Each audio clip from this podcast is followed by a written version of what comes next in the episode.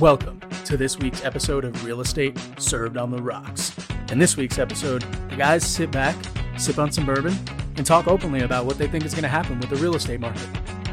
All while enjoying Wild Turkey, Longbranch, Small Batch Bourbon. What is up, everybody? Welcome back to another episode of The Mile High Perspective Real Estate Served on the Rocks. My name is Charlie Sardelli. Today I'm here with, Jamison Amoros, what's happening, guys? and uh, as you guys can tell, we're missing the third leg of our tripod. We uh, held a, held a space here with the barrel. Oscar's looking a little thick. Yeah, he's, I, I mean, don't tell him that he's in there. Oh, yeah. Yeah, so he's we're gonna not pop gonna- out at the we're end. not gonna tell him that. He's gonna pop out at the end. Hola, ¿cómo estás? Oh man, that'd be wonderful. That would be wonderful. But uh, Yo soy honestly, Oscar guys- Ibarra. there we go. I like it.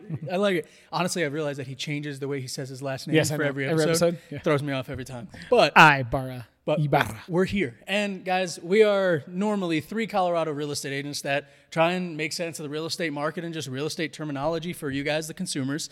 We put our episodes out audio Friday and our video anywhere between Monday and Wednesday every week. So subscribe to our channel, Living in Colorado, The Mile High Perspective. Uh, we have the podcast episodes, we have shorts on there. Coming soon, we've been saying it, but we're trying to get our community spotlights together. Weather in Colorado has been a little bit weird over the last month. Uh, so trying Or to if you've out- lived here forever, normal. Normal, yeah. Well, and it's funny. I saw I saw a TikTok video of a guy. He's like, "I've lived in Colorado for five weeks now. Here's my review." I was like, "Oh boy, I've been here for five years." Yeah, my uh, my brother-in-law moved from Ohio Mm. two two years ago. No, about about a year ago, and I was at the gym with him, and he goes, "Dude, so like, when do I go to the pool during the week?" And I go between the hours of 9 a.m. and 12 p.m. And then you get the fuck out That's it. until about 4 p.m. Then you can go back. That's it. That's it. And you know, it's it's one of those things where we we can't really predict what's going to go on, right? And ultimately, guys, honestly, today's kind of a uh, episode where we're just going to shoot the shit on the market. Just talk a little bit, see about where we think it might go, what's happening.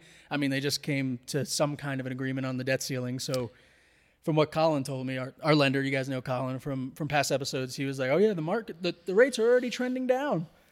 All right, I mean, dude, it's so you can pick picking a prediction on the housing market is like shooting fish in a barrel. Okay, out. There it is. There's a thousand of them, depending on who you talk to, what data they're looking at, and I think the the overall theme that we've talked about is you can make predictions, and sometimes they're wrong, right? Um, one of the things I was researching earlier is if you guys remember back in January, I think when we came back on the on the uh, the podcast for the first time, we did a market update, Yep. and at that point, it was almost a unanimous consensus from Zillow, from NAR, from Moody's Analytics, from Forbes, you name it, saying, "Hey, here's the deal: interest rates where they're at are going to lead to a price decline of, mm-hmm. on average, anywhere from minus one to almost ten to fifteen percent loss in all of 2023. That was in January, Yeah. right? Yep. Mm-hmm. And the funny part is, and this is why I just think it's it's it's important to get multiple opinions.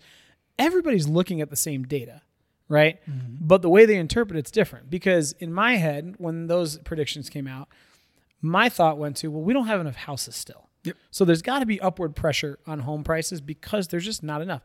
Interest rates were high, mm-hmm. right? They were at six seven five, six eight five seven, and the consensus of the overall thinking was, well, they'd have to get down to like the high fives, Yep. mid to high fives for people to come back to the market. Mm-hmm. Fast forward If to only. spring, what happened was we found this weird sweet spot where as soon as rates went under six and a half, all of a sudden mortgage applications went up 23%. And it's like, wait a second. Wild. That's still extremely expensive, but you wouldn't know that. Mm-hmm. And you couldn't know that. You could predict it, but you couldn't know it until it actually happened. And then all of a sudden we're like, wait, why are we getting multiple offer situations Yeah.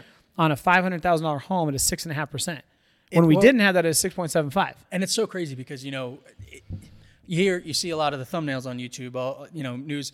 The market's going to crash due to this. But again, this how scared people are there. But again, it just proved take time to regulate. People got used to those higher interest rates, and then they were like, you know what, I can deal with this. I can manage, and they're still buying. And maybe not in states like ours where.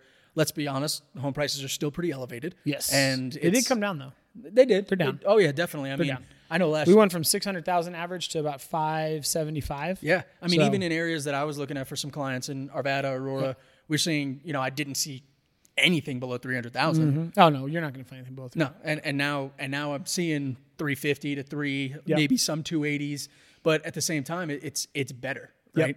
Um, and as you guys can see, if, if you're watching the video, we got some merch. No, I'm just kidding. My Some my aunt, merch? My aunt's a, a beautiful woman, and and decided to make this shirt for me so I can rep the brand. I like it. I like looks it a lot. Good. It looks good. I like I like the, the logo on it. Yeah. I love you. Thank you very much for for helping me out with with the shirt situation. Um, and guys, like I said, this is more free form. We're just kind of gonna hang out and have a conversation, drink some bourbon today. Um, and on that note, Jamison, you wanna you wanna introduce the bourbon? Yeah, so this is kind of fun, right? Uh, we talk a lot about the um, the mass exodus of people leaving Colorado due to uh, uh, housing prices and trying to find you know different places to live. Um, one of the places people migrate to is Texas, and uh, Longbranch is a Kentucky bourbon that they decided to take to Texas Interesting. and mix with some American oak barrels and mesquite charcoal mesquite. and kind of make a they call it where Kentucky and Texas are best friends. Ah, A new shaking hands. a new bourbon of sort of shaking your tail feather because it's wild turkey. you know what's really important for new things? great song by the way. Shout out Bad Boys for Life. What I was gonna say is partnerships. And if I remember correctly, we've got a pretty good partnership with this with this bourbon. we do, yeah. The uh, the partnership you guys would never guess, but um, they drove this bourbon to Texas in a Buick. Oh, Yeah.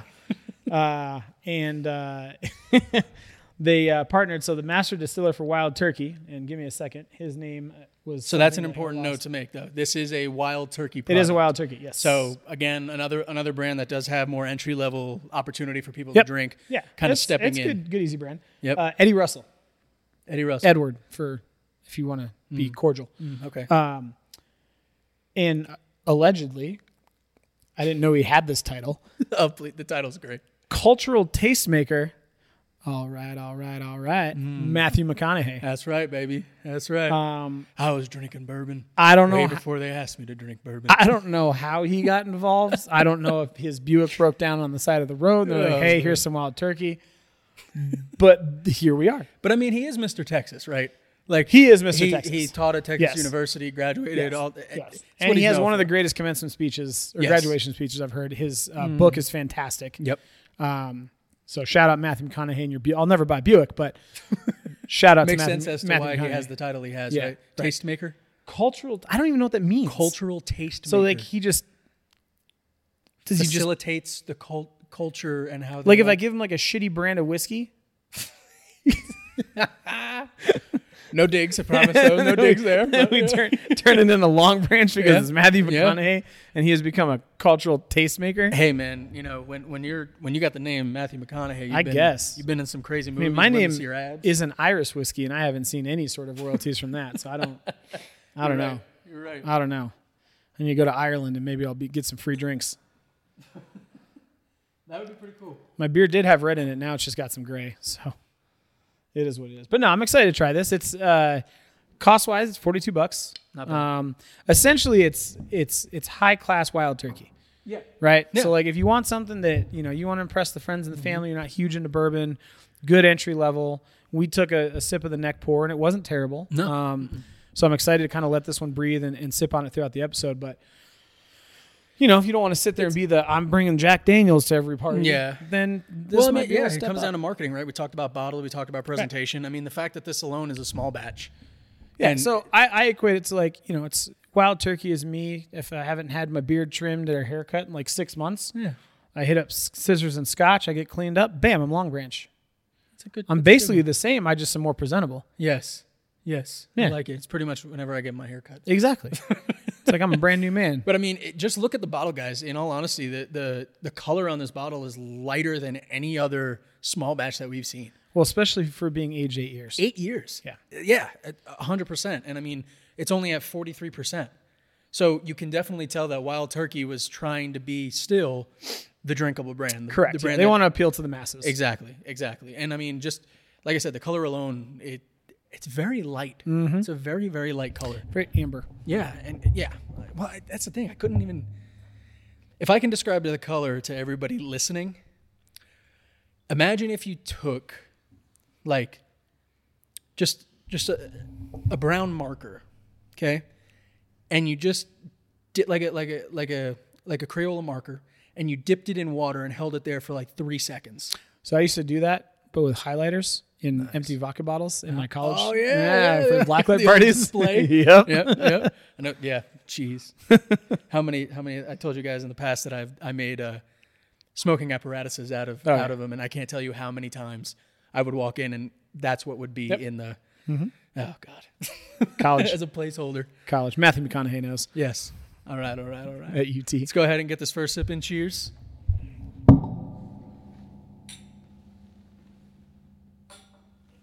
Knocking off the coasters. Yeah, and- yeah, the coaster. I like it. That's how freeform it is today. We didn't even put the No, coasters fuck out. the coaster. Um, on the nose, the the heat is evident. Um, I remember that you said something about in, in the tasting notes a little bit more caramel, plum. the tasting notes, yeah, caramel, plum, apricot, um, spice, hint of oak.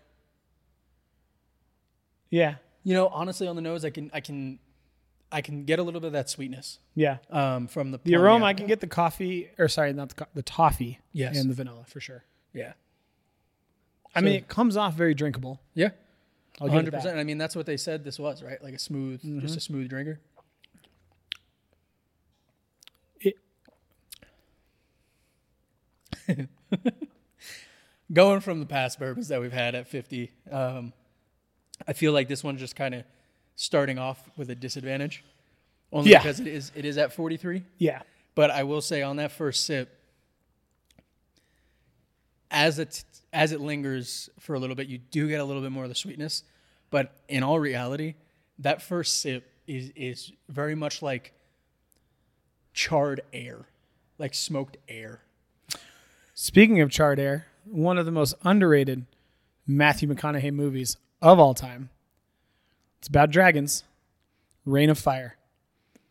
Charlie's never seen it. I've never seen. Listen, you know what? I'm gonna we're gonna put the link up. Okay. If you guys haven't watched Reign of Fire, Okay. go watch Reign of Fire. It's I- got Matthew McConaughey and Christian Bale And dragons. and dragons. I'm I'm down. It is it is Game of Thrones, but with like armored tanks. It I'm is down for that. fucking awesome. I'm down for that. and McConaughey's shaved bald, neck tattoos, full sleeve tattoos, jacked, and they're in this like the fucking in Europe after yeah. dragons have taken over, Okay. and there's these small pockets of humanity that are trying to survive. It's so fucking good. Sounds like a good one to drink. So the fact that you to. said charred air and uh, dude, Reign of Fire, go watch it. Reign of Fire. McConaughey, I might go you, watch bud. it tonight. I love. we got oh, you, bud. Yep. Um, and it's 100% just off off the rip. For me, complexity's not really there with the flavor.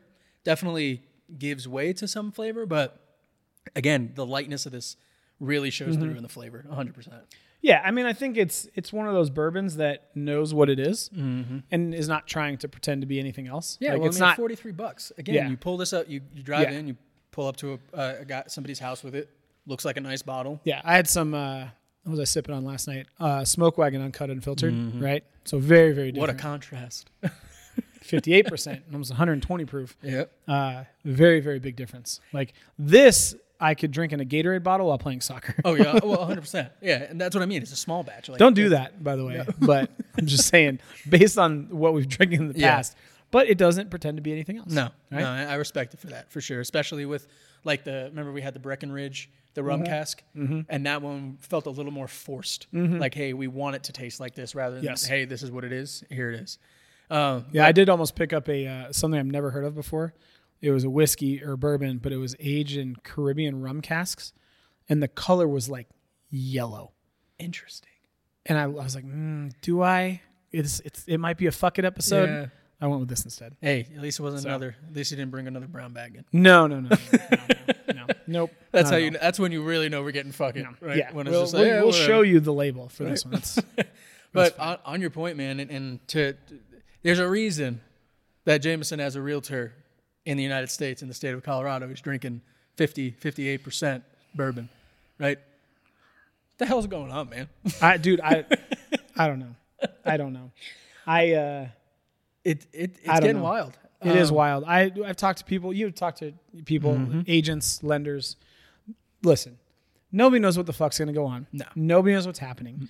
Um, the fact that the debt ceiling has been a thing since January, but it didn't reflect up until recently, shows that people aren't paying attention. Yeah. The fact that you had the biggest conglomerates of data analytics saying that housing prices were going to drop five to ten percent on average through 2023, and now February, March, four, call it five months, four months removed from that. Mm-hmm. Now Zillow came out and their prediction is home values are actually going to increase by 4.8%. See, and I'd love to. I'd honestly, and again, this is a great point as to how, because you know, Zillow, again, Zillow, Redfin, these are the things that people see, right? The, the headlines, Yeah. the the titles that people know.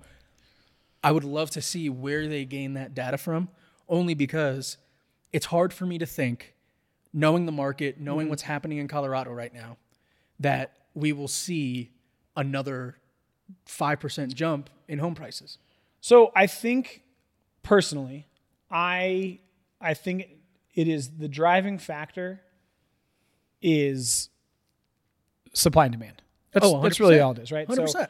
I mean, if you look at it, right? So I'm looking at the the data from from uh, REcolorado, and this is what is today Thursday, right? Yep. So this is over the last seven days. We had 1,421 new listings. Okay. And most listings come out on Thursdays. So that includes today. Uh, and the reason that is, it's a good time to, to list a property. Yeah, on the weekends, Yeah. people are out and about shopping. Mm-hmm. Um, but in those same days, we had almost 1,300 houses go pending. Right? Mm-hmm. So realistically, in a rolling seven days, we're only gaining 200 some odd units to sell every single week. Wild. So you like home prices can only drop so much Yeah. Because there's not enough inventory, and that includes new builds, right? Like, Yeah. that includes all the permits that are being pulled, and know, we talked about new build sentiment a couple episodes ago uh, that has been increasing, right? And we start to, and we we predicted it actually. If you guys go back, we said that inter- that uh, the incentives were going to start going away. Guess what? They're starting to go away. Yep. Um, but they also can't build houses fast enough. 100%. So now what we're seeing is, yeah, interest rates are six eight, right? Um, We had some really bad days going up to the debt ceiling. It's in votes now, so as long as it passes, that should Well, calm things down. But even in high interest rates, houses are still fourteen hundred houses Yeah. went pending in the last seven days, or sorry, thirteen hundred, and fourteen hundred came on the market. So for every thirteen hundred we're selling. We're only gaining another 100 and I know there's more than hundred of you motherfuckers out there that are looking to buy a house. Yep. 100%. So yeah, you can't.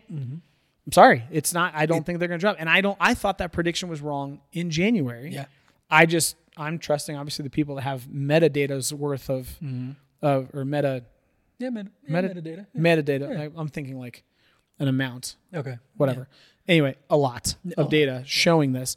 And we saw in April, in Colorado specifically, home prices actually rose 1.8%, right? Um, the consensus, and I pulled this up. So here's just a really quick um, rundown, right? So NAR, which is the National Association of Realtors, Yep.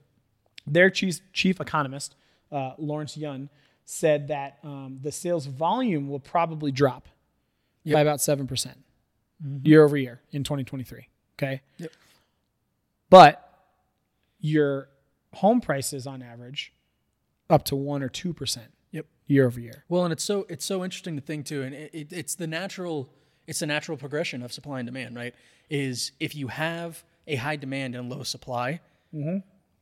almost the only thing that can happen is for prices to rise because if you have so many people that are looking to buy, Right. You're going to settle on a price. Exactly. Exactly. So and and it's you know it's almost an inverse correlation as you would think about it is oh if if more people are looking to buy and there's not enough houses then how are the house prices going up? So here keep keep talking. But it's it's it makes more sense that if there's not a lot of homes and you have more people that are trying to buy, especially in the United States right now, and we touched on this before, how people are moving and relocating across the United States pretty regularly because of the uptick in remote work that's been happening. yes. We've seen so many more people willing to move out of states that they're comfortable in. And unfortunately, what that means is a lot of states like Virginia, North Carolina, Tennessee, mm-hmm. South Carolina. I mean, you're even seeing in New Mexico now, us, mm-hmm. Colorado. You would think, I mean, before I moved out here, people were going, oh, Colorado is one of the most expensive states in the country.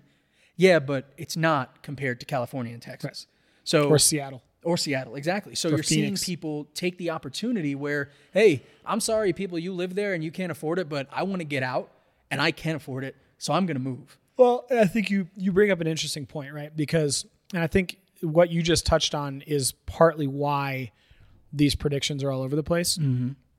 Because previously, before the pandemic, the workforce was static. Yes. So you could predict with pretty high degree of certainty what specific markets were going to do because the workforce there was, and we had it right. Everybody lived in the cities. Mm-hmm. Okay. Then all of a sudden, you know, back in the 80s and 90s, really the 90s probably, the suburbs blew up because you had amenities and all the, you know, all the baby boomers were having kids mm-hmm. and these kids needed schools and you couldn't live in the city and work for Wall Street and blah, blah, blah, and also raise a kid. So now people went to the suburbs, right? Well, then when they went to suburbs, there's a reason the suburbs were concentrated within about a 30 to 40 minute drive of major mm-hmm. metropolitan areas because they could commute back and forth. They'd get up, drop their kids off at school, they'd go into work in the city, they'd come back from work in the city. You had transit lines pop up, aka the light rail, the Yeah, subway gonna system, say, whatever, right? the- I mean, Denver's still trying to put a light rail out to Boulder. Right. So next. what happened was before COVID, the markets you could predict because the people were going to stay there, Mm-hmm. right? And the only time they were going to move was because if the job forced them to move, Yes. right?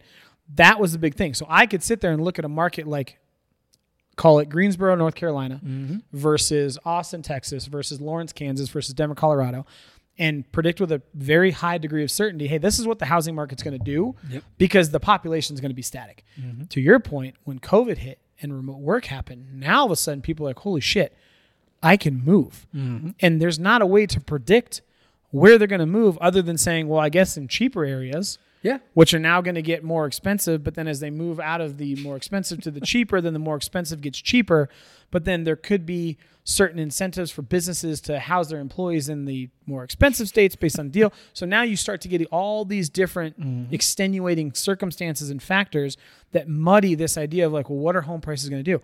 We don't know. There's also that's also the reason why you see the East Coast rebounding faster than the mm-hmm. West Coast, right? Um, I want to say FHA came out with their home price appreciation data for May or for April, I'm sorry. Mm-hmm. And by and large, the West half of the United States still declined by about 1%, Yep. whereas the East Coast increased. Why? Mm-hmm. Well, because two years prior, the West Coast was stupid fucking expensive. Yep. So everybody moved to the Midwest, the East, the Sun Belt, and now those areas are blowing up. But there's not a way to predict it because if I'm a remote worker and I've got 15 different cities I can move to that are all cheaper, you're not going to tell me. No. Well, and that's what I was going to say. Is is uh, you you guys heard me talk about this about a week? I think it was two weeks ago now. About a week ago. That I went to visit North Carolina, and obviously, real estate agent. I I was curious, so I started looking around the area, talking with friends about how they're doing, and I had friends that were struggling and talking about properties that were two hundred fifty to two hundred seventy thousand dollars. Mm-hmm. I wanted to throw up because it's it's almost like right now. On if if I'm talking investment future wise, if I had a position that was remote that was paying me adequately, 100%, I would create a five year plan, move to North Carolina, mm-hmm. buy a property, sit on that equity for five years, move out, rent it, come back when I want. 100%. And it seems like with, with the way that information is being spread now, we mm-hmm. people have more availability to it, right? TikTok, social media, whatever it is. More people are thinking that way. More people are viewing it that way. If I can go remote and do what I want to do when I want to do it, Right. I'm going to do it. Yeah, and I think the other piece of that when we talk about the prediction of hey, what's going to happen in the housing market, because of that same access to information, right? And we all, and you, you're on TikTok, I'm on TikTok, mm-hmm. we have the YouTube channel. Like everybody's competing for eyeballs, right? Yes. There's a reason that we try and do topical discussions, mm-hmm. aka the the debt ceiling. When we did the loan level price adjustment mm-hmm. episode. Um, all that kind of stuff, right? Yeah. Because we want to get the information out to you guys first. I'll be mm-hmm. honest, we do. That's the whole point, right? Yep. with these predictions, it's the same thing. It's not clickbait, but there's there's news sources and there's there's media sources that want to get the information out to the general public, and they sacrifice potentially accuracy for eyeballs Yep. because it's a for-profit business, right? 100%. So I think what happened is in January, this tidal wave of interest rates are high, way too high for people, even though they, for whatever reason, just ignored supply Yeah. right? Yeah. Uh, and said, it's going to drop. Mm-hmm. Right. And then everybody sat on the sidelines from January until March, essentially, mm-hmm. waiting for prices to drop. And then all of a sudden, it was like, wait a second. Spring buying season happened and prices were actually increasing. Mm-hmm. What's happening? Now, all the predictions are the opposite. Right. So now they're, oh, actually, home prices are going to increase because now we remembered that demand is a thing on the other side of the supply equation mm, Yep. right? Or mm-hmm. vice versa. Like, oh, there is demand still because people still want to buy houses. Like, you don't want to live in your parents' basement. Yeah. I lived in my parents' basement for three months. I can't do that again. Mm-hmm. Uh, I would buy a house. Do, do I have to sacrifice a little bit? Yeah. Can I pick up a side gig? Can I bartend? Can I do whatever to make it work? Can I cut down on expenses? I could probably make Yeah, it work. people don't want to. That's the thing. It's not about making it work, right? And that's ultimately we we hear about it all the time. Oh, you know, we talk about it as real estate agents just want to make the sale, right? But at the end of the day, you, you touched on it earlier. We're not trying to make anybody house poor. No, no, no. What I'm when I say make it work, what I'm saying is people are at the point where they want to own something. Mm-hmm. Yeah, oh, no, no, you know what I'm saying? yeah. Mm-hmm. And they will try to make it work, even with higher interest rates. Yes. And the predictions in the beginning of the year didn't factor that in, and then didn't factor in the fact that we are still severely underbuilt. Mm-hmm. Um, I, there's another statistic here that came out. So over the last two years, 18 million homeowners, Yep. right, Mm-hmm. refinanced to a lower rate And you said three years, in the last two years two years, right? Yep. There's around 230 million homeowners in the United States. and that statistic would be based on 20, 2020 and 2021 to 2022, Yeah, right? yeah. Mm-hmm. But they refinanced to lower rates. So which they were lower. That's at that time. 18 million homes that are not going to go on the market anytime soon. Yep. Because they're at a lower rate, so they have no reason to sell. And, and right? again, that's that's a great point. And that's 10% if- of the homeowners in the United States. Yeah. Yeah, well, and, and That's huge. It's it's it's such a great point because you know if you if you are in the real estate market right now and you're looking and you're researching, you've probably heard people talk about supply, demand, inventory, interest rates. But at the end of the day, and we've touched on it multiple times already, people who got locked in at 2.8, 3.3, 3.6, I'm sorry, but nobody in their right mind is going to refi, is going to sell unless unless they're mm-hmm. moving out of the state, Yes. which again, demand supply, right? They're not going to put themselves in that situation. And now on top of not only the fact that they had 2%, 2.8 in those interest rates, home prices have continued to rise. Right. So, okay, if I could have bought my home 2 years ago at $500,000 at 2.8%, cool.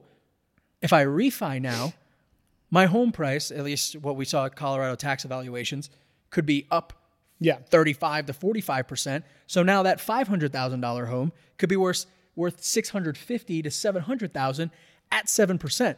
So when you have two things that are growing at the same time, it just doesn't make sense for the con- normal consumer for the family to sell and put themselves in that situation. Well, and to your, to your point, right? Let's say I do want to move out of the state and I work remote.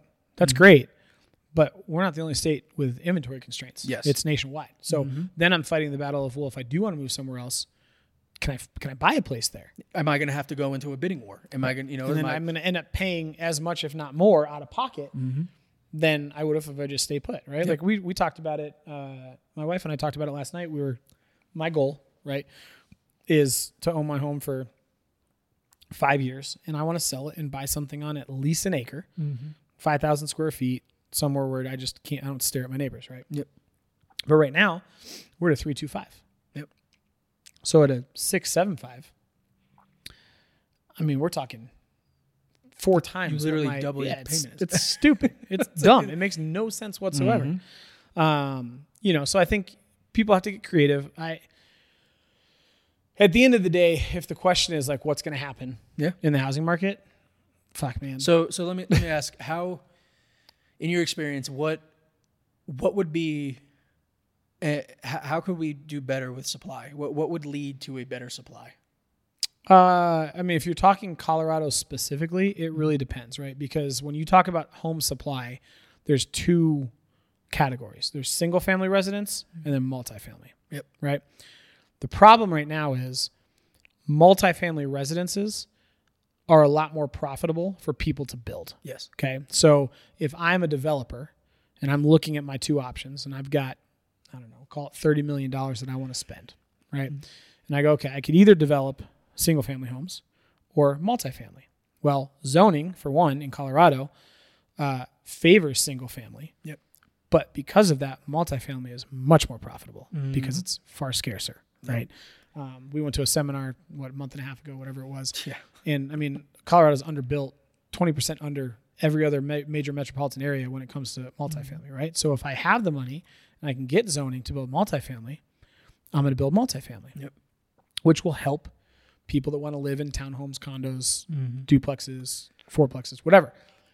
So the problem is you need to somehow make it make financial sense for developers to build what we need to build. And mm-hmm. in Colorado, I think it's threefold. I think yes, we need more multifamily because I think starting out, you know, you should I'm going to go out on a limb here, right? In Colorado, you should be able to buy a two bed, two bath, decent size, call it 1,100 square foot townhome with a little balcony. Mm-hmm. You should be able to buy one of those for around 200 to 250 thousand dollars. Yes, I 100%. think, right? 100%. No, you're absolutely right. I think You- based on based on a a, a regulated, Correct. even, equal market. Yes, Yeah, and it, from a single family home, mm-hmm. my first home, I so we, we just did this. I bought my house. What is it? 2023 now. I bought the house in 2016. So what is that? Seven years ago. Mm-hmm. My house when I bought it as a starter home, it was the first house we bought, It was a three bed, three bath. I want to say it was like 1,700 square feet with a backyard, unfinished basement. Basement was like I think another 600 square feet. So 2,400, something like that, right? We bought it brand new uh, for $357,000. Okay. That same house now in Castle Rock is a $600,000 house, Yeah, that's- right? So do I think that's sustainable? I, I don't. Um, and if you ask me like what what we need, we just need more homes because as the supply increases, mm-hmm. then the demand starts to get satisfied. And as demand gets satisfied, home prices start to level out from single family. Multifamily, I think we'll see those level out here over the next year or so Yeah. because there is a shit ton of permits that are slated to be Well, not only complete. permits, but most multifamily are investment in second properties, which are going to be taxed heavily. Now there is a there is a scary underbelly to this, mm-hmm. where uh, if you go back about three years, the banks because if I'm a developer, right, and I want to Yeah. build multifamily, I'm mm-hmm. still getting a loan from the bank. yes. Well, the banks were kind of doing some very borderline sketchy loans when it comes to mm-hmm. multifamily because the return was so good Yep. and there's a lot of mortgages that are getting due. And what's going to start happening is as more multifamily gets completed, mm-hmm. you're going to have rent decrease because people have more options. Well, And when rent decreases, now all of a sudden, as those mortgages are coming due, these developers are looking at these multifamily homes and going, "Oh shit, I might not be able to pay this." In which case, if they go bankrupt, then what happens? Well, and, and that's where I, I think it's an interesting thing, and, and please, please, listeners, viewers, don't don't get mad at me for this, but the only possible stave and hold off that I could see is going to be higher taxes and higher penalties on people in order to I, don't want to say force them, but you have a secondary property, you bought it at 2.8 percent. We're going to make you pay for that second property a little bit more than your main property because at this point, Yeah, you know, you the problem is it's it's you'd you'd be you'd be reactive at that point, right, or retroactive. Um, I think they did that. We talked about it last week a little bit. That no, or maybe it was two episodes ago. I've been editing a lot of videos lately, where the interest rate on secondary homes, vacation homes, has increased, right? You or you have to have twenty five percent down, thirty percent down. That makes sense. Um, I still think, in my head, just as a as a counterpoint, that part of the allure of owning a home is being able to have an asset that you can't necessarily like turn into money immediately. okay. But if I have the ability to own a home for five years, make my mortgage payments on time, pay my property taxes, do improvements on the home, live in it, raise a family, whatever it is, right? I sh- I think I should be able to then five, six, seven years down the road take out a HELOC, mm-hmm. right, for two hundred thousand dollars, and go put that two hundred thousand dollars down on a six hundred thousand dollar condo on a lake at thirty percent down, and then rent that out, and then make money, right? Like that's the whole purpose. Well, I mean that of owning an asset. day, that, you know what I'm saying? that- the American dream, right? So I think that my counterpoint is like I, I really do believe it is a very simple equation. And the simple equation is you we have to give some sort of uh, incentive to spur housing construction, Yeah. specifically in single family mm-hmm. and affordable housing. Yep. Those are the two things I think we need to do. Yeah. Because that's the other piece of this, right? Is we talk about affordable housing. Well, what affordable housing does is it still rolls into comps and it can still influence home prices, right? But they're not the most profitable things to build. no. So a lot of people will shy away from it because they're like, all right, mm-hmm. well, I'm doing it from a, to use your your word, an altruistic standpoint mm-hmm. of like, yes, I think people should be able to afford something Yep. and own something. But you got to remember who's building these are for-profit companies that Exactly. are looking at it and going, dude, I could build an affordable housing and my ROI is return on investment, right? Is two and a half percent, right? Or my cash on cash return is two and a half percent. Or I could build a multifamily that is, you know, a class A, which means amenities, uh, upgraded finishes, et cetera. And my ROI on that is 10 to 12 percent, right? Like think about it this way. And I, I, I listen, was listening to a great podcast about a month and a half ago, and they were talking about multifamily class A, B, and C um, units, right? If I go from a class B unit, if I'm a developer and I'm building it, that means it is a condominium, basic amenities, maybe a clubhouse, blah, blah, blah, blah, blah. Okay. My ROI on that's roughly five, 6%. percent If I get rented out 75% occupancy, 80% occupancy, whatever, I can charge a certain amount of rent. If I turn around and invest a little bit more and make take it from a class B to a class A, and my class A now involves a pool, a spa, a mm-hmm. rooftop, upgraded appliances, upgraded countertops, LVP flooring, etc. That 6% goes to 12, 13, 14, 15%. Welcome to Colorado. Right? now, what I left out is what are class C? Class C is affordable housing. So mm-hmm. if I am a developer and I have purchased a plot of land, much like this table, whoops, or this lovely barrel, and I want to build something on top of it to make money, and I have no other incentive other than I'm going to build it, I'm going to rent it out, and I'm going to reap the benefits. Why in God's name would I build a class B or a class C? Mm-hmm. What I'm going to build is a class A, and I'm going to charge $2,400 a month in rent, and I am going to make a killing. So I think what has to happen is the government does need to step in and go, hey, here's the deal. We will subsidize you to build a class B or a mm-hmm. class C, and we will make up some of that return on investment by rewarding you for building that type of Yes. that type of property. Absolutely. Absolutely. Well, and then the other factor, and I think Oscar touched on this last week, is like, you know, and I, this conversation started is like, where, where can we go from here, right? How do we get more? It's the fuck it episode. We don't know. Well, and, and it's more or less like we're in this. I- I think we're in this stagnant waiting period where we have the boomer generation, the great stalemate. Yes, exactly. but we have the boomer generation Uh-huh. who, again, not going to refi, not going to sell. They've been in their homes, but Unless the they die. well, I, I mean, I'm sorry, but that's that's where I'm going with this. is you have the largest generation coming up on the point where Right.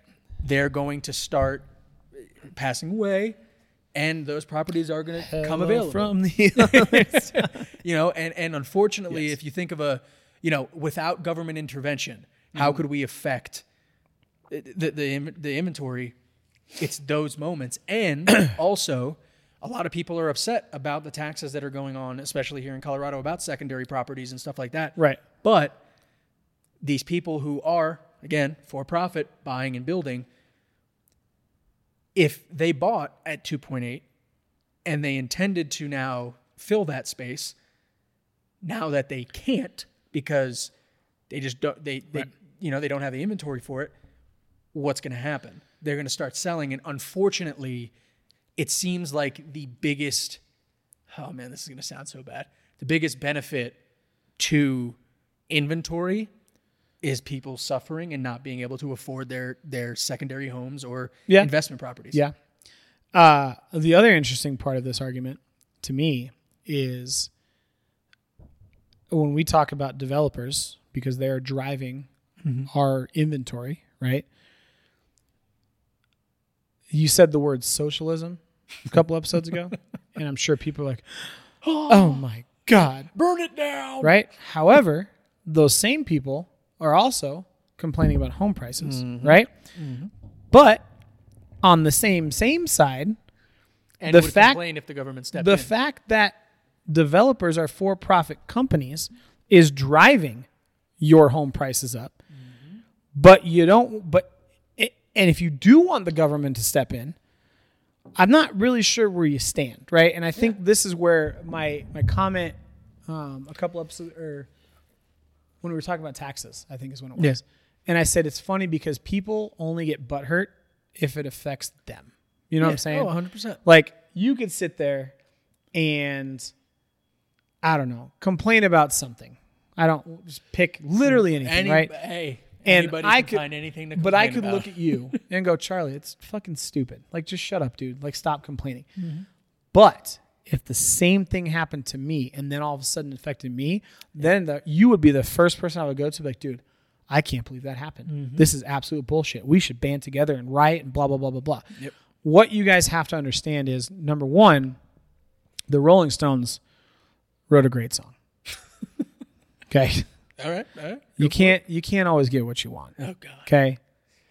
I love the song, but you can't, right? You can't you can't complain about housing prices, but then trumpet capitalism Yeah. and hate on socialism because everything is so interconnected and interwoven that there's not a clear answer. And and again, if you want an answer to what what would solve the housing crisis right now, government subsidization Yeah. 100%. on the housing market. Mm, 100%. So you know what would happen? exactly. every single developer and builder would be financed by the U.S. government to build as many houses as possible at the highest quality possible, as quick as possible. And then guess what would happen? You guys' home prices would go down, mm-hmm. right? Property taxes would go down. That's the fastest way to do it. But now the government's got a hand in your house, mm-hmm. and it's my property. Get off my lawn. Mm-hmm. I got a rattlesnake on my flag. Don't tread on me. Like, cool. That's great. And if that's what the viewpoint is, I 100% respect it, support it, everything, right? But you got to understand that at the base level, the developers are building the buildings and mm-hmm. they are running a business, just like the banks are running a business, Yep. just like everybody is running a business. And that mm-hmm. is the beauty. And uh, it's it's Occam's razor, right, of Yeah. capitalism. Mm-hmm. Like you're going to be on one side or the other. So I would tell you, like, as long as you continue to educate yourself, make sure you're on the right side, right? My point earlier, if you're complaining about the secondary homes and oh my god, these people and my landlord and blah blah blah blah, cool. Government's taking too much. then let's figure me. out a way to get you into a house so you can start to build equity, five year plan, pull out a HELOC, then you buy your own rental property, and then you rent that out to somebody. Yep. Yep. Now all of a sudden the shoe's on the other foot, the tables, as it were, are turned, right? Uh, and now you go, well, actually, now I'm the landlord, so I'm actually making money, and wow, now this is great. Well, it is because you had the foresight to go, this is what my plan is. Exactly. You can't complain and go, well, I don't understand why my apartment rent is what are you what are you paying? two thousand. Right. Do you have a what's your amenities like? Really nice. Uh, nah, yeah, better than average. Mine were fan- like when I lived I lived off of Lone Tree in Ridgegate, Yeah. and I still miss that apartment because it was 1,200 square feet, two bed, two bath. Um, nothing crazy like granite countertops, but my amenities. I had a movie theater room. I had a resort style pool. Like Yeah. when I say resort style, I'm talking cabanas with fans, Nice. like a little shallow area with chairs, standing umbrellas, fountains. Guarantee you that's at thirty five hundred a month now. Right. But when I was there, and this was, I bought my house in 2016, so this has been 2015, we were paying almost 1900 a month, mm-hmm. right? But the developers were incentivized to build that type of residence mm-hmm. because that's what they made. That's where they made their money. They didn't build some bullshit thing with no pool and no balconies and no amenities. There's mm. no money in it. So you can't complain and say capitalism is the world, but fuck you and my home prices. Like, no, dude, it's they're tied in together. Like that's just how it works. So 100%. if if you can't figure out how to break the game, Yep. right, and start over, then figure out how to play it Yes. and have the foresight, the knowledge, do the research, educate yourself, and figure out how. Okay, yep, this is this is the rules. I'm not a big enough person with enough influence to change them. So how do I play within the rules to make it benefit me? Yep. Do that. Mm-hmm. And and that's the thing too is is when it comes to home prices and, and, and regulation, them going up, down, whatever it is, again, there is a reason and, and you've been talking about builders this whole time, right? But there's a reason that home prices continue to rise. We want to make money. We everybody who sells their house is not going to sell their house for a loss. And as that continues to happen, you have one property that goes up, then the next property that sells is going to go up, and then the next property that sells is going to go up. This is the only natural progression to how home prices can go because everybody wants to make money and nobody's going to sell to lose money. So I have a client that embodies this perfectly, mm-hmm. right? Bought his, bought their house back in I think it's 20, 2019, 2018, 2019, right? Big house, over a million. And they went in and they beat up the the seller at that point on price. Mm-hmm. Like beat them up. Got over three, four hundred thousand dollars off the price of the house, right? Steal. So proud of it. Like, yep, this is what I did. My negotiation skills, blah, blah, blah. I got it for a steal, got it for steal. Fast forward now, they're selling the house, right? Mm-hmm. They list way over Way what over. it should have been, Yep. have complained the entire time if we've as we've taken price drops. And the conversation was, I shit you not, just because I beat up the previous owner on price doesn't mean that I'm going to get beat up on price. Have they improved the house? No. Have they added any sort of additions or material square footage, usable living space to increase the value of the house? No. All they've done is lived in it from 2019 to 2023, where you saw housing prices increase just based off of supply and demand. Mm-hmm. And now the conversation, only four years removed, is well, I beat them up on price. I'm not going to get beat on price. Yep. Well, did you do anything to improve the property? Well, no. But that's the mindset. No, hundred percent. You know what I'm saying? Well, and, and, and at the end of the day, like, don't get me wrong, I'd love to sit here and, and say, you know, and talk about it like, oh, we're, you know, everybody wants to make top dollar. Every, you know, nobody cares. It's just the money.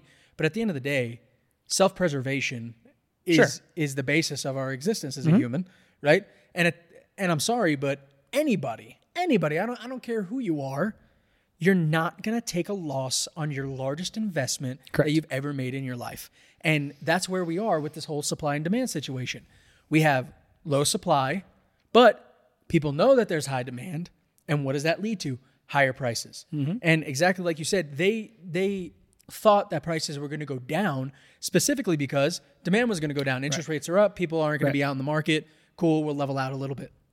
But unfortunately, what we've seen is people are still capitalizing on the dollar and want to get top dollar for their home, as they should. You should. It's your investment. You should want to make all the money that you can. But as to Jamison's point earlier, we can't complain about it at this point because if everybody wants to make top dollar, it is going to, and excuse me, but trickle down Yeah. to where prices are going to be elevated. And Colorado, honestly, like, I am so grateful that I live in such a unique market because we are one of the only places that have seen expansive home price growth during this growth through interest rates. Yes. And it, it's one of those things where now we're sitting at it and going, wait a second, Colorado's too expensive for Coloradans. Yeah. Like you see most people now wanting to leave Denver because they can't afford cost Mm-hmm. of living. But again, it's because when they decide to leave, they're going, I'm getting mine. I'm selling my house for as much as I can.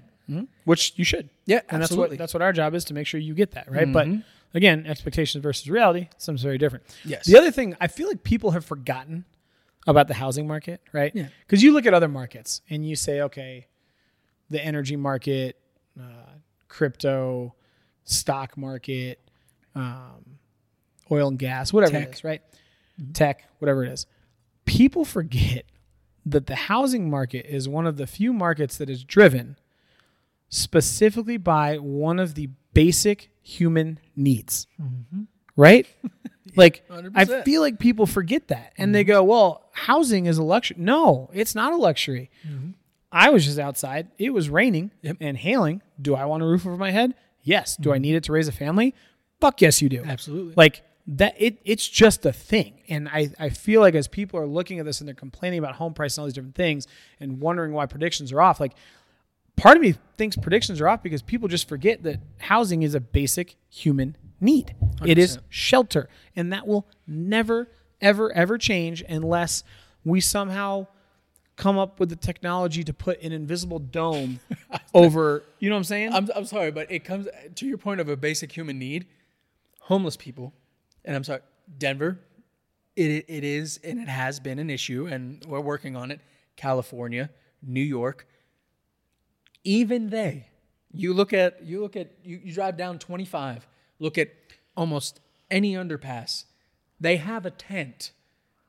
We think of homeless people as sleeping with newspapers. Yeah, I was gonna say. I think I, REI has got to be making a kill. Oh, 100 percent. because I've seen some of the don't how- nicest, yeah. nicest How tents, tents? in some of these homeless encampments. Where it's like, bro, do you have a living room and a guest room Yeah. on Dude, two I saw- twenty five I in Mississippi? I Like, legitimately you saw somebody. It looked like they had a whole kitchen set up. They had a stove. They, you know, like easy like- bake oven. Yeah, a smoker. They probably pulled it out of the trash. But but Bro, is that a Traeger? but to your point, it's basic. Everybody Yes. will need a place to live. Will will, will want a place to Yes. live. And I feel like people that see homes and because there's an intrinsic value, because it is a su- supply and demand, they wrongly mm-hmm. assume. Uh, and I'm not accusing anybody. I'm just this to me. This is just one of the things that I've I've seen. Yeah. They assume that housing is a luxury. It's a factor. right? Mm-hmm. And it's not a luxury; it is a necessity. Now, you mm-hmm. can buy a luxury home, Yes. right? And if you have the means to do so, then yes. Do you have a larger home? You know, I got friends that have bigger homes than I have. I have friends that have smaller homes than I have. Whatever it is, based on your financial situation. But at the end of the day, it's a basic human need, and because it's a basic human need, it is one of a very small amount of markets that will consistently and only be dictated by supply and demand. Yep. That's it. It's like food, right? 100%. You need food, you need shelter, you roll in security, which is like shelter.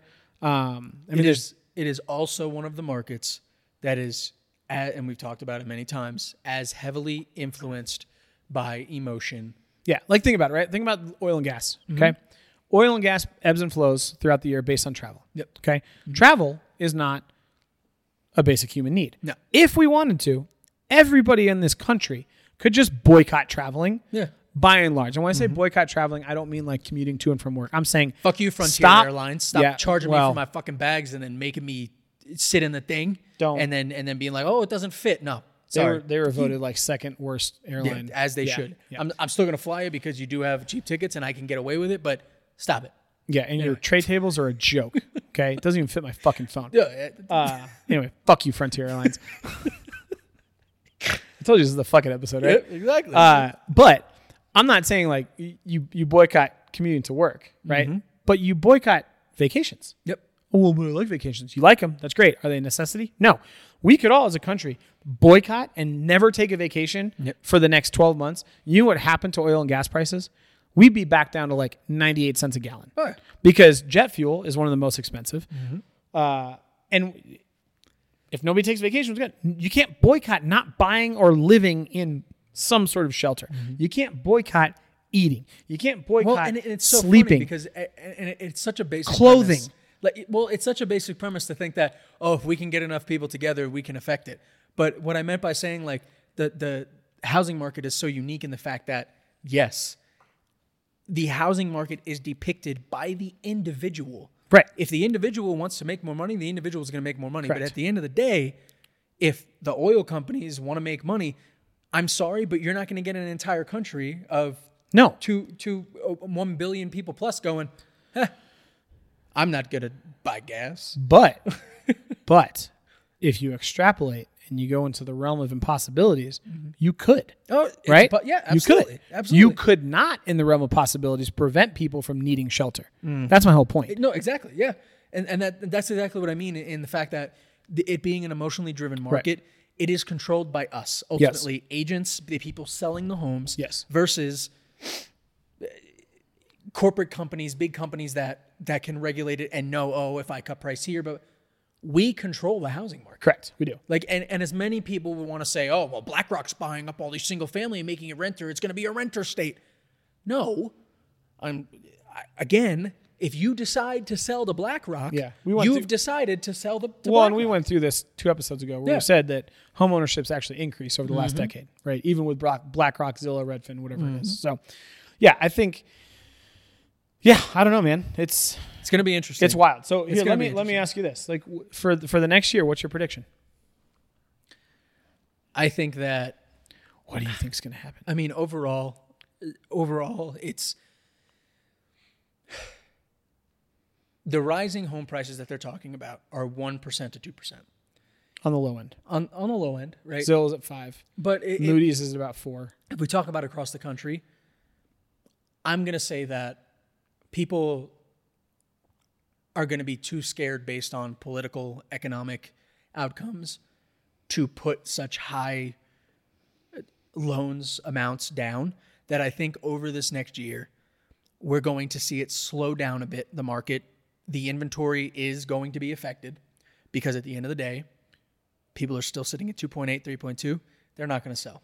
So I do see that the market slowing down to a to a point where the decision is going to have to be made. Either I take a lower price for my home, or I don't sell. Um, and that's just based on overall sentiment in the market right now. That that's what I'm seeing, and that's what I'm predicting. But at the end of the day, I am I am at the bottom of the totem pole, and I don't know how much money people have. So it could also be the reverse of even though home prices are increasing, people are still able to afford it and they're moving in and they're going to continue to increase. But ultimately, I think that we're going to stagnate. We're going to be continuing this great stalemate where home prices are going to have to level in order to sell. I respectfully disagree. Go for it. Um, here's my prediction. I think once the debt ceiling gets settled, you're going to see interest rates drop. I also think that as interest rates drop and inflation comes under a little bit more control and we start seeing that leveling out mm-hmm. and we get to four four and a half percent inflation year over year area i think the bond market's going to start to pick back up. I think that if it, uh, it's a caveat okay bold prediction i think home prices this year back half of 2023 are going to go up i'm going to say 5% if one thing happens if interest rates drop I can agree with but- that. 100%. I believe that there is a caveat. Oh, not caveat. That's the wrong word. There is a, a wealth of information that's going to start coming out over these next, call it six to 10 months, six to eight months, that are going to force interest rates down. And in my head, we are, we already know that the threshold is if we dip below six and a half, buyers come to the market. Mm-hmm. Okay. Which means if we're at 6.4, we're going to see an increase in buyers with continued limited supply. Yep. Right. If we go down to like high fives, 5.75%, It's free game at that. whatever, at that point, even more buyers are coming out. Yeah. But we're still not low enough to unlock those people that are at 3.75%, 100%. which is about 70% of the mortgages right now. Yep. Which means now I've probably increased my buyers. I want to say, oh man, I got to look at the stats, so please don't quote me on this, but it was something along the lines of every oh fuck, every half a percent that the interest rate lowers brings about 100 to 150,000 buyers to the market. So from 7 mm-hmm. to six and a half, six and a half to The six. fact that we jumped to 23% mortgage applications when it went point So in my head, if I go, okay, well, we're at seven right now. So mm-hmm. if we go seven to six and a half, six and a half to six, six to five and a half, if if if inflation starts to level out, that's almost half a million buyers that are coming back to the market in the mm. back half of the year. Okay.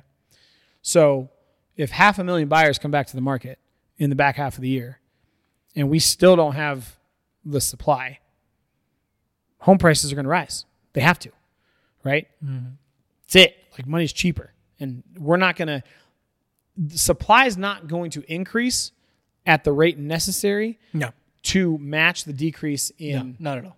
in um, No. in interest rates, right? No. So that's what I think that if you're looking to purchase a home, you've got probably the next three to four months, right? It's June, Mm-hmm. July, August, September, October. I'd say through through through September, September. Yeah. you've got a prime opportunity if you qualify and it makes sense for you and doesn't kill your you know your monthly DTI and makes your house poor to get a good deal. I think once we get through August, September, and those rates drop, you're going to be spending an extra twenty five, thirty thousand dollars on that house 100%. because more buyers are going to come to the market. hundred percent. That's hundred percent.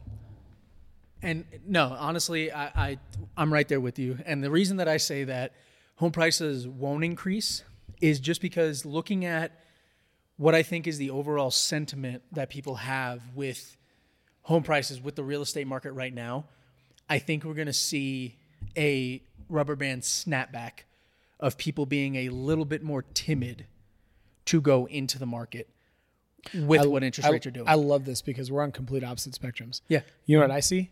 FOMO. Okay. I see all these people on the sidelines waiting, waiting, waiting, waiting, waiting. Is the housing market going to crash? When is the housing market going to crash? I want to pick up a $500,000 house for $250,000. Then all of a sudden, once interest rates drop, and they go, holy shit, we're mm-hmm. going the opposite way. I've been sitting on the sideline for two years. Yep. Fuck it. I'm buying now. Oh, don't I, I'm, I'll agree with you 100. percent If we get if we get low sixes to high fives, it's it's a free for all. It's going to be. And I think we will because I think inflation will level out. I think the, the debt ceiling's now solved through 2025, so that's not mm-hmm. on the radar. The Ukraine Russia thing, I think, is more along supply chain issue than mm-hmm. anything else, right? Like, Yeah. I don't think that's really affecting the housing market. Mm-hmm. I look at more domestic, right? Yeah. I look at supply chain for building, which we kind of touched on it last week, where not to get political, but because we've restricted the immigration flow, like we are going to have a workforce and labor force issue to Yes. build all these houses. So I don't think that's why I was saying I don't think the the housing construction is going to keep up with demand if interest rates drop, right? At all. I Which also is why I think that the builder sentiment overall has increased over the last Mm-hmm. 3 months because I think they're looking at the same thing. But if that's the case, that means you get cheaper money, and by cheaper, it's relative, Mm-hmm. right? You get buyers that have been experiencing FOMO and sitting on the sidelines like Mm-hmm. I'm waiting for it to crash. Then all of a sudden, if we hit six percent interest rates, guess what? There ain't no housing market crash, guys and People girls. been waiting for the Sorry, crash they've been waiting, 2020. Like- and it, it ain't happening, right? So now, what are you going to do? It's a basic human need. I want to buy a house now because, God forbid, in three years it's even more expensive. Yeah. They're going to jump into the market. We still have a supply issue. You start to see the markets calm down because of everything else domestically is going to kind of level out. We're going into an election year. and it's so it's so crazy to me. And again, we talked about interest rates and even with the LLP, LLPAs. Sorry, not election year, a ballot year. Election year is 2024. If we if we get in to this situation where with interest rates, as far as if they drop, the funniest part to me about interest rates is the most common thing is when people don't want to buy homes, that's when interest rates drop. Yep. And when interest rates drop, that's when people want to buy homes. It's such a reactive market. It is. it's psychological, on- right? yeah. Which is why I've said time and time and time and time and time again. Or are you going to say it? Hold on. Is this the trademark? It is. Oh, say it. Go ahead. time in the housing market beats trying to time the housing market. So good, guys. It's so good. We got. Where's the shirt? Branding. We got to do it. That's it, bro. Put. Like You I, it. telling you, man. Like it is. Yeah. Stop trying to pick the perfect opportunity Mm-hmm. and base it on your scenario. Get into a house if it makes sense. If it doesn't make sense, don't fucking do it. Don't do That's perfectly fine. But talk to a professional. Figure it the fuck out. And if you can get in, and yeah, you might be at a six, seven, five, but God forbid, in eight months, if the housing market decides to correct and you start seeing 5.75, refi because most of the lenders I work with and you work with will do free refinance. They won't charge you for it. Yep. Oh, this feels like a very good time to move into our one rock takeaway. It feels honestly. Uh, sorry, guys. Like you said, this is our fucking episode. It is. Jamison and I are literally just chilling And talking, shooting fish in a barrel. talking, drinking some bourbon. Um, but I think it's a good time to move into the one rock takeaway because if not, I could talk to you. We could Oh, dude, yeah, for yeah. Well, we're in hours. shelter, so we're, Yeah. there's a storm outside. We're safe, drinking bourbon, drinking having a good bourbon. time. Yeah, Yeah. it's all good. So I, I'm going to go ahead and give my one rock takeaway. And my one rock takeaway is what Jamison just said. Don't try and time the market. Understand what you're able to do, how you're able to perform it, and what will best benefit you. And you will be prepared for whatever the market does. And again, please recognize if you can't buy now, that's okay. That gives you time to save and plan even more. And I'll tell you what, if you come to a house with a higher down payment, a lot of the time that's going to help you out. So don't be scared. Plan. Expect it to be unexpected, and you'll be okay. Yeah, no, that's fair. Uh, mine goes back to the Rolling Stones. I got to do it. I might do a song theme like every Yeah. week. Uh, but you can't always talked get what about you want. last All week. right. I did. Sorry, what was I, I cut you off there? What was it? Oh shit. Uh, no, I was saying the Rolling Stones. You can't always get what you want. Okay. We as a society just want everything all at once at the same time, and we tend to put blinders on because if you start to look at layers, it gets too complicated, which I get, right? And that's what our job is, and it's why we do this podcast is to try and break it down so that you guys understand like it's not very little in life is black and white. Would you agree? One hundred percent. Right? Like one, I, one, yeah. besides Michael Jackson's song Black and White, it's really Right. love it. Great song. Uh, it's not. And you guys have to understand that like when you're complaining about home prices, but then touting capitalism over something and, and throw, going up in arms about socialism and gov- government subsidization, you got to understand like capitalism is driving your home values and your property taxes up. And the cure to that is government subsidization, like straight up. it's the only not saying not saying that's what I'm advocating for, but at the same time, if you guys want a solution, that's one of the solutions, which would then be in a direct uh, argument with capitalism, uh, capitalism, right? Because developers are in charge. So before you get angry and get on a soapbox and shout to the rooftops that blah blah blah whatever understand that if you look at something there is at least 10 layers underneath that you should explore before you formulate an opinion Yes. Educate yourselves, please. yes And literally again, and or I- listen to us and then don't take us at gospel right Yeah, if no, you sit well- there and go well charlie and jamison were saying some weird shit on that episode Yeah.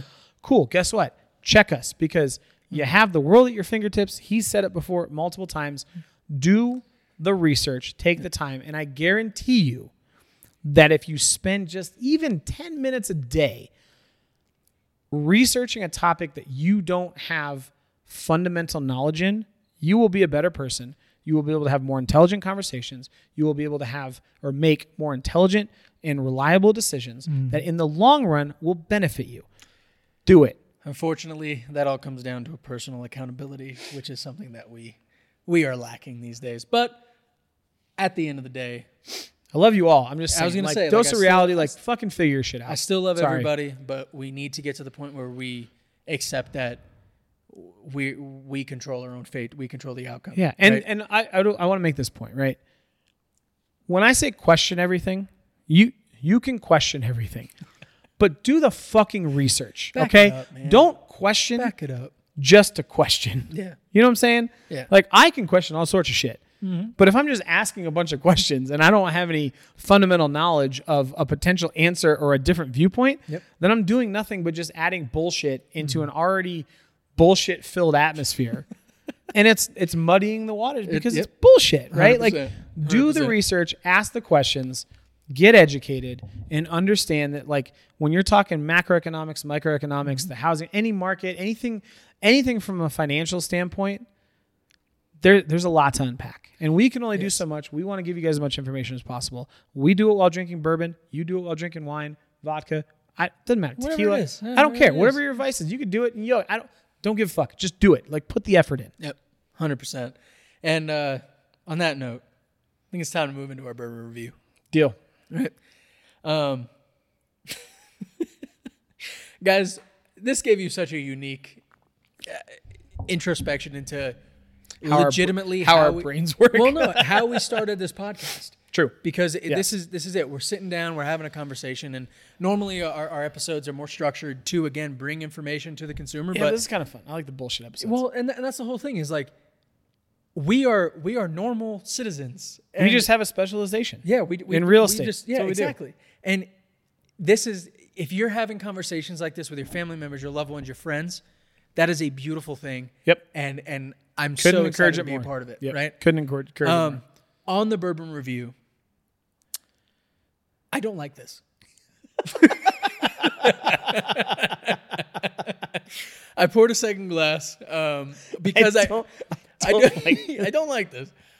I, I poured a second glass because I was like, you know what? Maybe after the first one, the second glass will get a little bit better. Matthew McConaughey. I'm sorry. But again, I, I'm I don't I, I'm biased at this point.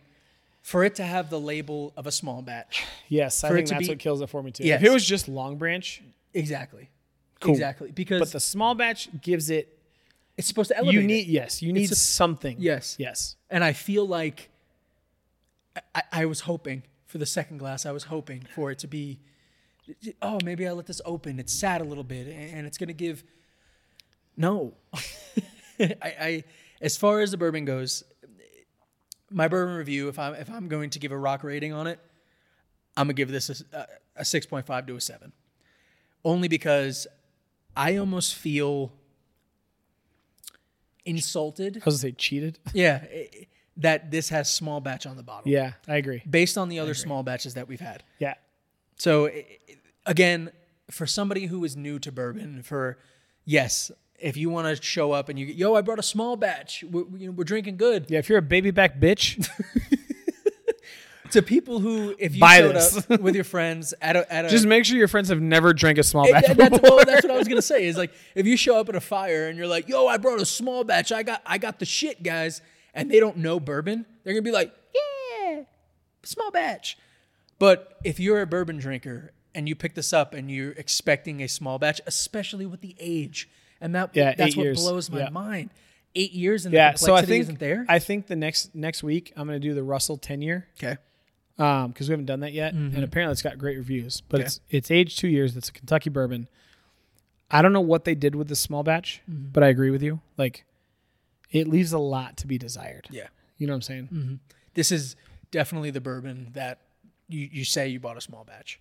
Like this is a small batch bourbon, but I and I, and maybe we've just drank too good of small batches in the past. No, because I, I disagree. I think if I, I I I disagree with that statement. I agree with your previous that if it says small batch on the fucking label, mm-hmm. you expect Yes. something.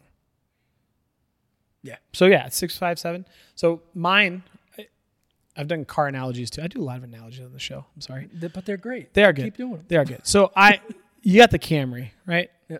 Cool. Reliable car. It's family car. Seats five. It's got the amenities, right? But it is what it is. It's a fucking Camry. And then they went ahead and slapped an RS on it, right? Yes. And they went, all right, here's what we're going to do, guys. In the production meeting, we're going to take this car. We're going to make it fucking cool. What are you going to do? You going to add horsepower? Fuck no. What about suspension? Meh. We're What about add a spoiler. what about uh, what about like a stick shift? Hell no, our clients don't drive stick shift; they're automatic. What are you gonna do? I'm gonna fucking give it black rims, a body kit, and a spoiler, and I'm gonna put a red stripe on it, and I'm gonna charge twenty thousand dollars more. Yeah. Yeah. I That's agree. what that's what this is. I agree. And That's what this is. Like if this would have been Longbranch done, Yes. like Wild Turkey, but a different spin on it with Yeah. Mm-hmm. the mesquite charcoal and the American oak barrels, then I'm good because my expectations are it's Wild Turkey elevated. So it's like extra Wild Turkey. I don't know, like a bigger Wild Turkey. Yeah. I don't know. We Yeah. have them running around Larkspur. They're fucking massive. Idiots cross the road all the goddamn time. I probably killed like eight.